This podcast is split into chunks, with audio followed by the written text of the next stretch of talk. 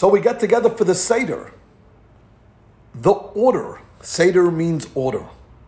There are 15 steps on the evening which navigate us throughout the evening and ensure that we keep both the biblical and the rabbinical laws which are associated with the holiday. But within that order, the goalposts that I like to call it, we have creative license, artistic license, dramatic license, poetic license.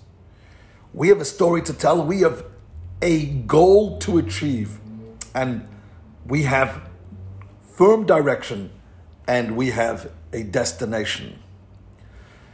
The Mishnah tells us that we begin the story in shame and we finish with praise. And indeed, if you look at the structure of the Haggadah, you'll see that it starts off either talking about we were slaves, or at a different point, it talks about even our forefathers who were idolaters.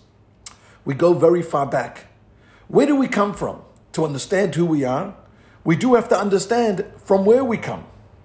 That is the story of the evening. We had shameful beginnings and very, very great ending. We chose God, we were chosen by God.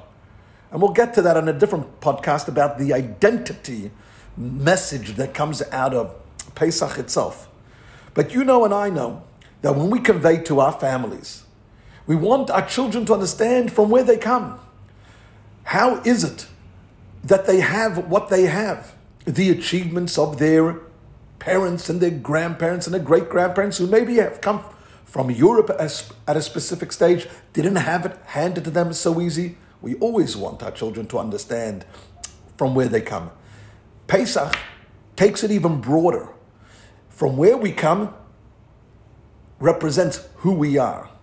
And it's not just a story for our children where we give our children from the shameful beginnings to praise, it goes way beyond. It goes to ourselves. We impart this message to our children, but of course, we also dig deep within ourselves to recognize from where we come what our responsibility is and all the blessings that we have.